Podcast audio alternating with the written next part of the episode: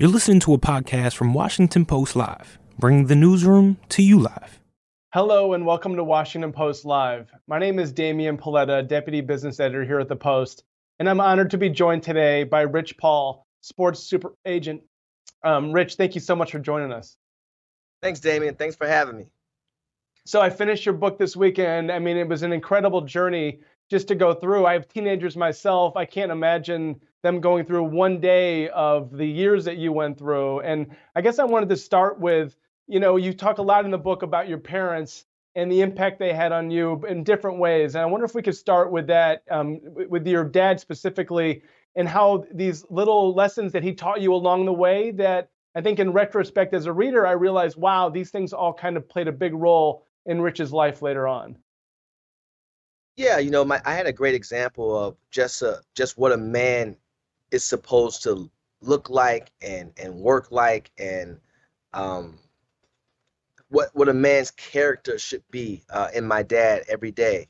And so i was really lucky to have that. And so my dad was someone who instilled not only confidence in me but also held me accountable and, and, and gave me an expectation. So i'm i'm just appreciative of my dad for sure.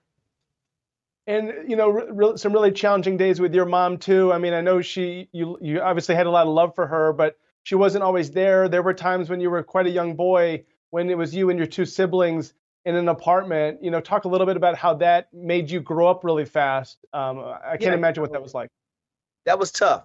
You know it's always t- I think i think a mother carries a child for a reason right? I think there's always that emotional connection just through that that birth. And so to be a kid and to uh, wake up in the middle of the night and, and and not have your mom present that was really tough but i didn't let it deter me and i never let it allow me to lose the respect for who my mother was uh, to me and, and and so i'm thankful for that. Uh, but i understood at a very young age that my mother was sick you know and, and, and things happen in life and you don't know why but but it happened. But i thank my dad for making sure that we we had the right perception and the right you know respect going in. And i also thank my mom for never allowing me to actually see her in the act. I knew it i sensed it etc but i can't sit here today and tell you that i ever seen it. And i think that just would have be would have been crushing for me but but even if i was to again just to understand that that it's a sickness and and there's a lot of people kind of fighting their own sicknesses today and for the kids that they are um, parents of i think you know just can always respect and support as best you can because you just never know what someone's going through and we're all human at the end of the day I love the way you structured the book by starting out with, you know, uh, the book's obviously about your childhood and your young adulthood, but you start the book with this uh, scene where you're having lunch with one of your uh, clients, Eric Bledsoe, and he gets an yeah. offer from the Phoenix Suns, more money than he ever, you know, has been offered before. I think 99% yeah. of people, including myself, would have been like, "Yo, take the money," you know, like, "Give me the paper. Where do I sign?" And you play it real cool, say, "No, we're gonna kind of wait it out. Let's be patient." And then the book sets up how you got to that place, how there's ice in your veins, how you know how to kind of manage risk. You know, talk us through a little bit about that, you know, how you learn not to overreact and how to like let things kind of play out on their own. Yeah, I think, you know, um, every day was a roller coaster ride for us. And so you can never get too high or get too low, uh, just in life. And so when you when you deal with that every day, it kind of molds you and so even in your successes, we didn't really want to we didn't never want to shine a light on our successes, if that makes sense, because now you become you wake up everybody else to what you have going on. So we we wasn't able to do that. But then also um I just always wanted to do what was best for Eric. And you never know when someone plays to the level that he did to get to that point. The business was changing. And I knew that, and we knew that. He trusted me. He knew I wouldn't do something just for for me. I was doing what was best for him. And ultimately we, we were able to get to, to a point to where when he did sign his deal, nobody actually looked at him as being worthy of the deal that he actually signed, if that makes sense, because he had never been a starter before going to to, to Phoenix. He was pretty much a role player um, with with with the Clippers prior to being traded to the Suns. And then when he got to the Suns, it was his first time actually starting at the point guard spot. And so I just wanted to make sure I protected him for the for the long haul. And um, I appreciate his his belief and trust in me, and we were able to get it done. I mean, I think it's so interesting you talk about the long haul because uh, in a way, part of the book is about you getting through each day. You know, getting through in one piece, getting through you know whatever uh, thing you were doing on the streets or in school. But then you know, there's also your this awareness that you have as a young man, as a young kid, about your reputation and how your reputation can be survival really. You know if people know that you're being going to be honest or people know that you're going to be a huckster like that can totally change the outcome. So when you're talking to your clients now how do you balance that? You know a lot of them want to get the number one draft pick or they want to get the biggest contract ever and you seem very focused on the long game kind of the arc of someone's career. How do you explain that to you know maybe an 18 19 year old maybe 23 year old now yeah you can't you, you can't make decisions for someone else's validation, right? And although you may want to be the number one pick, but that may not be realistic. And if it is realistic, the number one pick may not be the best place for you to go. Number three may be better for your longevity. There's a lot of layers and there's a lot of things to look at when deciding. And and really, you don't get to decide because the team can pick you, they pick you, and you have to deal with it. Um, but ultimately, there is some strategy within there. I just just be honest. You know, I think these guys got so many people around them that are trying to paint a picture for their decision making that benefits them more than it benefits the actual player. And I never had to come um, from that perspective at all. And so I'm appreciative of that as well. One of the things I thought was also really interesting, you talk about the um, you know when you started out there were a lot of nba players and i know you represent uh, athletes from a bunch of different different sports but there were nba players who had a similar background to you. Maybe they were raised by one parent you know maybe they were from places like east cleveland. And now we might see more players who have been playing aau since you know before they could tie their shoes and they've they eh, grow up in a much different um, household is it harder for you to get them to relate to you? Like, what would draw an athlete like that to someone with your background um, compared to people maybe who grew up in the 80s in a place like East Cleveland, St. Louis, where it's different? No, because I, you know, look, I I grew up there, but I but I had, I'm well rounded. There's no question about that. So I can really relate to anybody from any any walk of life. Um, that that doesn't really matter. I think what matters is it's all about the athlete's character and and and what they what they deem valuable to them. If they are someone who needs everyone around them stroking their ego, I'm probably not going to be the right representation for you because that's not what I do. Um, mm-hmm. If they want to really have someone that believes in them, that they can build and trust, and that you're going to get the truth even if you don't like it, and have infrastructure around and, and help you build good habits and things like that, then we're probably the place for you. And so whether you the number one pick or you or you 100, it don't matter to us. We want to work with with great families and great people, and we do work with great families and great people. So we're just thankful for the people that we are allowed to to work with, and we we, we don't worry about everyone else at that point. I, I, thought one of the things that was interesting, you you almost say that people that you grew up with in the streets of East Cleveland were more ethical than some of the folks that might be in the agent business now. Can you talk a little bit about that? I mean, obviously, a lot of what you grew up with had to do with trust and honesty. But yeah, go ahead. Yeah, no, I mean because because you're there's consequences how I grew up, so you have to be.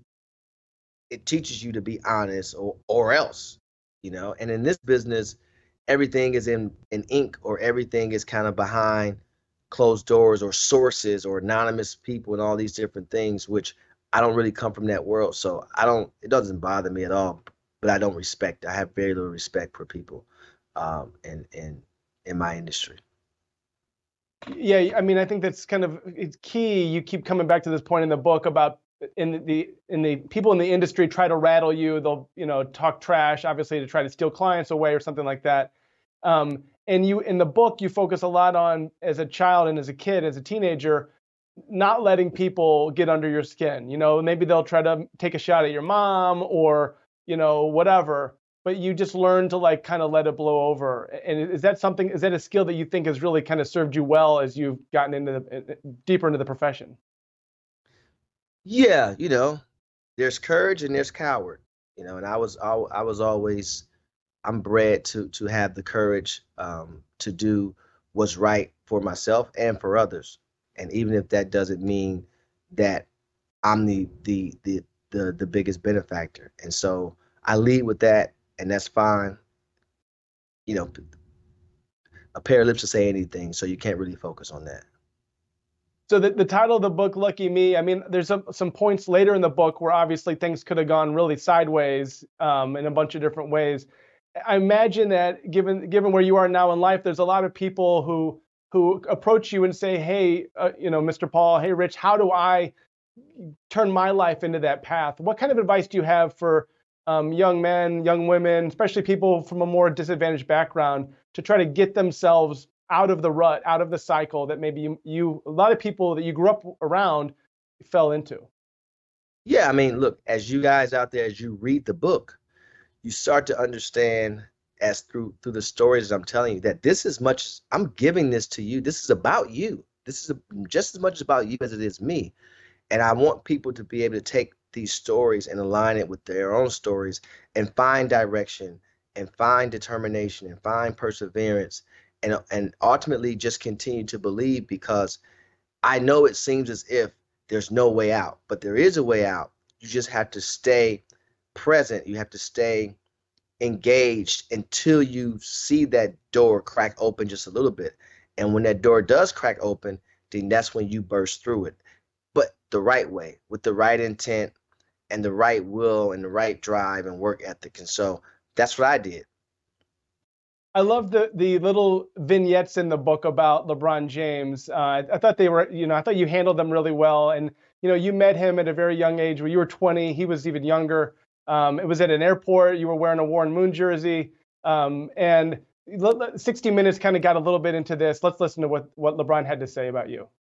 It began with him, you know, wearing a throwback jersey that I, you know, loved. But as we got to talking about sports, we started evolving and even talking more and more just about life and about our upbringing, about our our moms and, and, and our communities and stuff of that nature. And it um, just kind of struck. It just struck a chord. I mean, I know you've been asked a million times about your friendship, your relationship with him, but tell us a little bit about how that did just got got the trajectory changed a bit from where you were and led to where and helped where you are today. No, it you know it helped a lot. I mean, you know, I'm thankful for that that opportunity of just developing a friendship because I think when people think about our relationship, they automatically go to a transaction or um, a financial gain. It wasn't about that. It was it was two people that God put us in this place to meet each other. And then oftentimes when you meet somebody and you talk to them, you tend to find out that you have some like-minded issues or interests or shared experiences, etc. And we just built on that.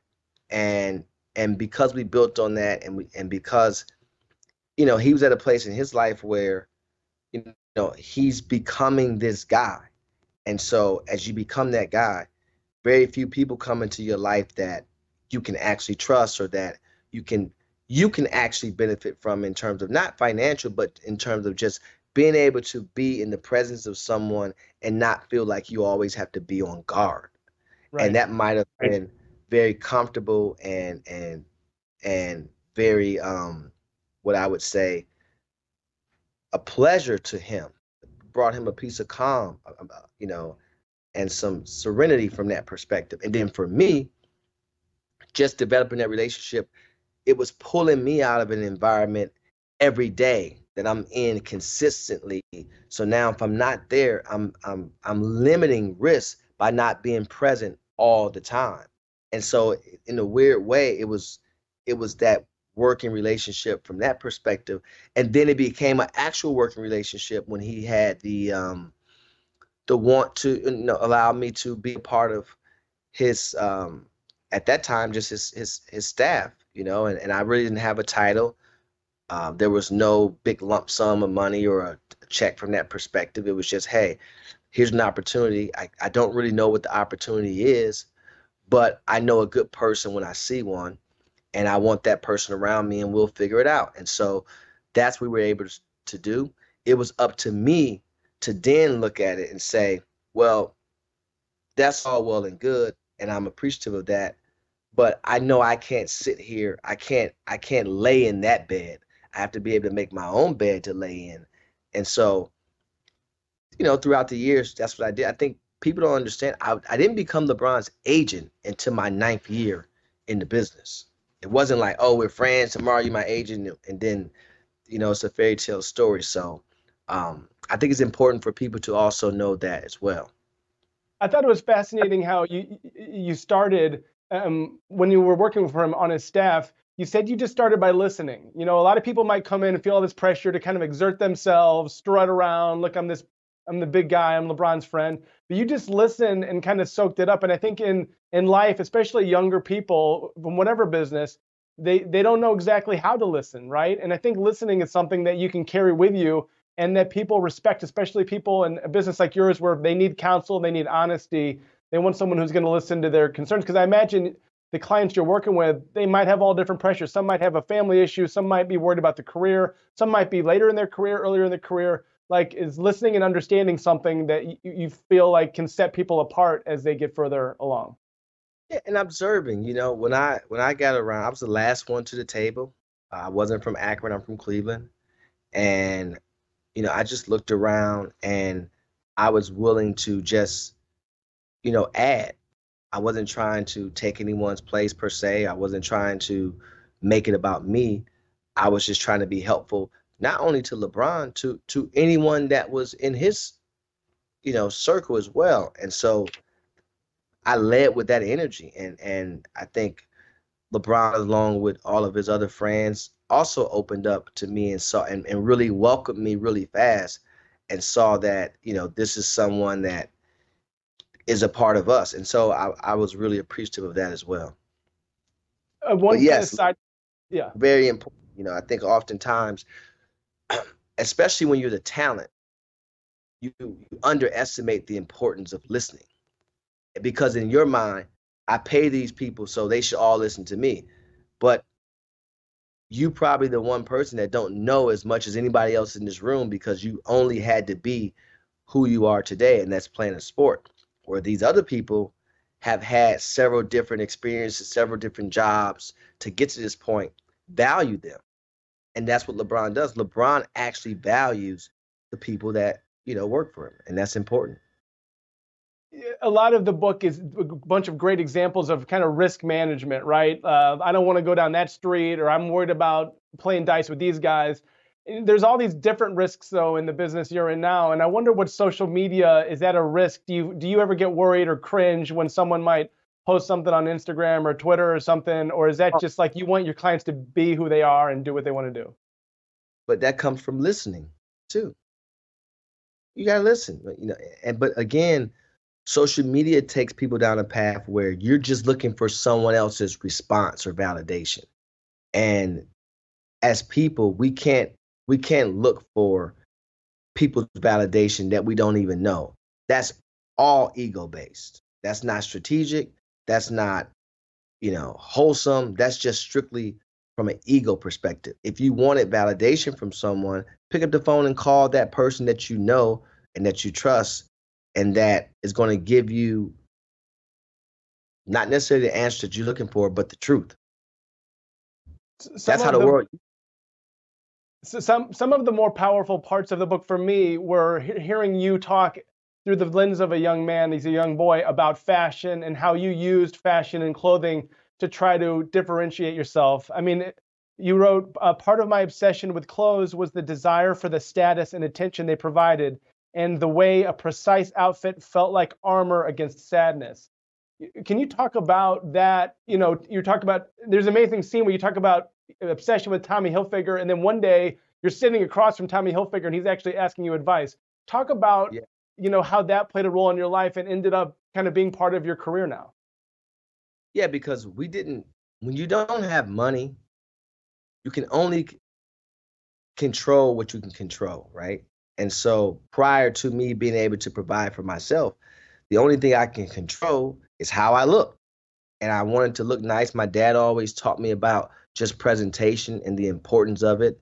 And you never know if you're going through a bad day or whatever the case may be, put your best outfit on. It changes the energy around you. And so I always just had that in me. And then my sister, Brandy, she really taught me how to dress, how to, you know, whether I was able to pick out an accessory or matching or or even though it doesn't look like I am matching, it still goes with this. And so I just developed this love for it. I got bit by that bug and it's and, and I'm still getting bit. You know, it was a forever bite for sure. And I think it, it, was so interesting to hear again as a teenager read um, the way you characterized it as a teenager because you wanted to be different. You wanted to stand out. You know, there was like a little twist. Everything had a twist, and that was kind of how you got into the sports jerseys, right? Is no one. This was kind of at the beginning. It was before you could get this stuff on the internet, and you have found a way through Atlanta to get access to it. And so now your agency is different too, right? You're not like every other agency. You're going to do things differently, and I know that bothers some people who, you know, how dare Rich Paul like talk to people like this, or how dare his his clients kind of approach uh, contracts like this. Is that something that you feel like has uh, made you stronger because you kind of have a background in not being afraid to be different, or does it get tiresome to hear people complaining about how you should just do things the way other people do it? I've never been a follower all my life, so I don't I don't really focus on that. Um, as long as I'm doing it the right way, then that's what my focus is. If I was doing it different, but but that different came was a detriment to the clients, then that would be wrong. But my different is is is just this is how I see the business. This is how I see the athlete. Uh, I trust my staff, and and and and we go about things with the understanding that this is Klutch Sports Group. This is not anyone else, and so we we focus on that. And um, even when we partner with, with, with UTA, one of the things that we talked about was making sure that our culture we stayed true to that and we integrated and it's been a great partnership with with with, with UTA as well and and obviously you know I'm the co-head of sports at UTA and I'm on the board of, of UTA as well and so and it's just I know it was Frank Sinatra's song but but I like the Jay-Z version of I, I did it my way. And so ultimately in life you know you have to to walk your own path. Um, it's okay to take bits and pieces from those that were successful. It's okay to take bits and pieces from those that weren't successful so you understand what not to do. But ultimately you know you got to carve your own path do you do you feel like some of the institutional barriers that might have prevented someone like you from coming into this business you know who had, didn't have a traditional kind of college background maybe a lot of these agents went to Yale or UCLA or something are some of those institutional barriers starting to come down because of the success of Klutch or do you feel like you know the next generation is going to have to fight a lot of the same battles that you're having to fight? Uh, no, I, I feel like you know everyone's looking for every agency now is looking for a young black guy in a leather jacket. Um, but but but ultimately, um, hopefully, it, it does come down a little bit, and that's what it's about. It's not about me. It's about those coming behind me, and you know, regardless of whether you work at Klutch or, or, whether you work anywhere else, if if you're not at Klutch and you're at another agency, hopefully what I've been able to do forces those people to respect you and plan and want you to grow and give you some decision making power because you know we have this diversity inclusion but what's the sense of having it if you're not going to put people in position to where they actually can make decisions and that's where we got to watch that because that gets a little tricky um, and we can't be satisfied with just getting the job. We got to be really focused on, yeah, I'm in the position, but then how do I grow within the position I'm in? And then once I do that, how do I reach back and give other people opportunities so they can be in the position that, because that's what has happened. And that's why we've always been the minority in corporate America because we never strive to get in those positions of decision making power. So when it came to the hiring, if people are hiring, they're hiring somebody that looks like them or their cousins or uncle, uncle's mm-hmm. friend or uh, you know, and, and, and it's not a race thing all the time. It just so happened that these companies and we as a community only focus on the talent because the talent brought the fortune and fame. We never really focus on building something. And if we focus on building, then I think you'll see a change because we can affect that change in a different way. So hopefully I mean, we're think, able to do both. I mean, I think that's so interesting. I just wanted to follow up on that. Do you feel like those conversations about inclusivity and how diversity makes these companies stronger, are those conversations being held out in the open, or is there still a lot of, you know, whispering and stuff like that? I mean, uh, at UTA and Klutch, we definitely hold it held it out in the open. I mean, Klutch, we don't need it as much because we're pretty, we are the definition of diverse. Um, but as a, as a bigger company on, on, the UTA side, yeah, we definitely um, talked about it and and implemented different strategies to to to make sure that we're continuing to pay attention. And so um, we we actually have Unlock 404 in Atlanta on Saturday, which is an initiative um, about you know black influencers and bringing Hollywood to Atlanta because a lot of kids don't know how to become writers and influencers and you know um, filmmakers and so on and so forth, and they can't see Hollywood from you know um, Marietta. They, it, it, just don't right. work like that. And so uh, we felt like that was important. So you're one half of a power couple, and I know it got some attention on 60 Minutes. I wonder if you could talk. You've been in a relation, long-term relationship with Adele. I wonder if you could talk about the difference between the sports business and the music business, and if you see it being kind of compatible or it's completely different worlds. Well, I mean, I can give you that perspective, um, really, without even including Adele. But yes, uh, obviously the world knows that that that that we are partners. Um, I think it's important that the music business is different than the, than the agent business. I think, um, or the sports business. Everyone in sports want to be in music, obviously, because it, especially when you play a team sport, because all the attention is on the individual, and most players playing a team sport they probably wish all the attention was simply on them. So that's the thing that kind of makes them want to be in music. The people in music wants the guaranteed contract that right an athlete has, and they don't, and the, and the athlete doesn't have to go to a, a club in Tunica, Mississippi to pick up money and, and put themselves, you know, it's, it's just different dynamic. So, um, but ultimately, definitely two separate worlds. Uh, but but integrated at the epicenter of culture and, and influence, but two two different worlds. And I guess I I just wanted to end with this. I mean, I think, like I said, this book would be great for anyone from any walk of life, young, old, just to get a window into what you went through and how you did beat the odds. But you know, what message would you give? I would say to people, you know, almost 10 year olds like Rich Paul, the Rich Paul of 2023, who maybe aren't in high school yet and haven't really been pulled in by some of these dark forces that come at you. But how do you get them to realize that there's all these opportunities out there? You don't need to be six eight. You don't need to be able to, you know, dunk a basketball from the three point line. But how do you get them to find their passion and know that, um, you know, there's going to be opportunities out there no matter what's going on at home and that kind of thing? I think I think it's okay to play a sport and and, and still dream of you know, I don't want to take the dream away, but you got to know when to jump off that dream train. And then just because you can't be the actual player, just look a little deeper. Start to really educate yourself on how the business of basketball works. And if you look at it, I always say this there's 30 NBA teams. For the most part, there's 30 star players. But if there's 450 roster spots and there's 30 star players, then that means there's 420 other opportunities to be role players. So it's much harder to be that superstar than it is to just have a position. And you can stretch that opportunity just having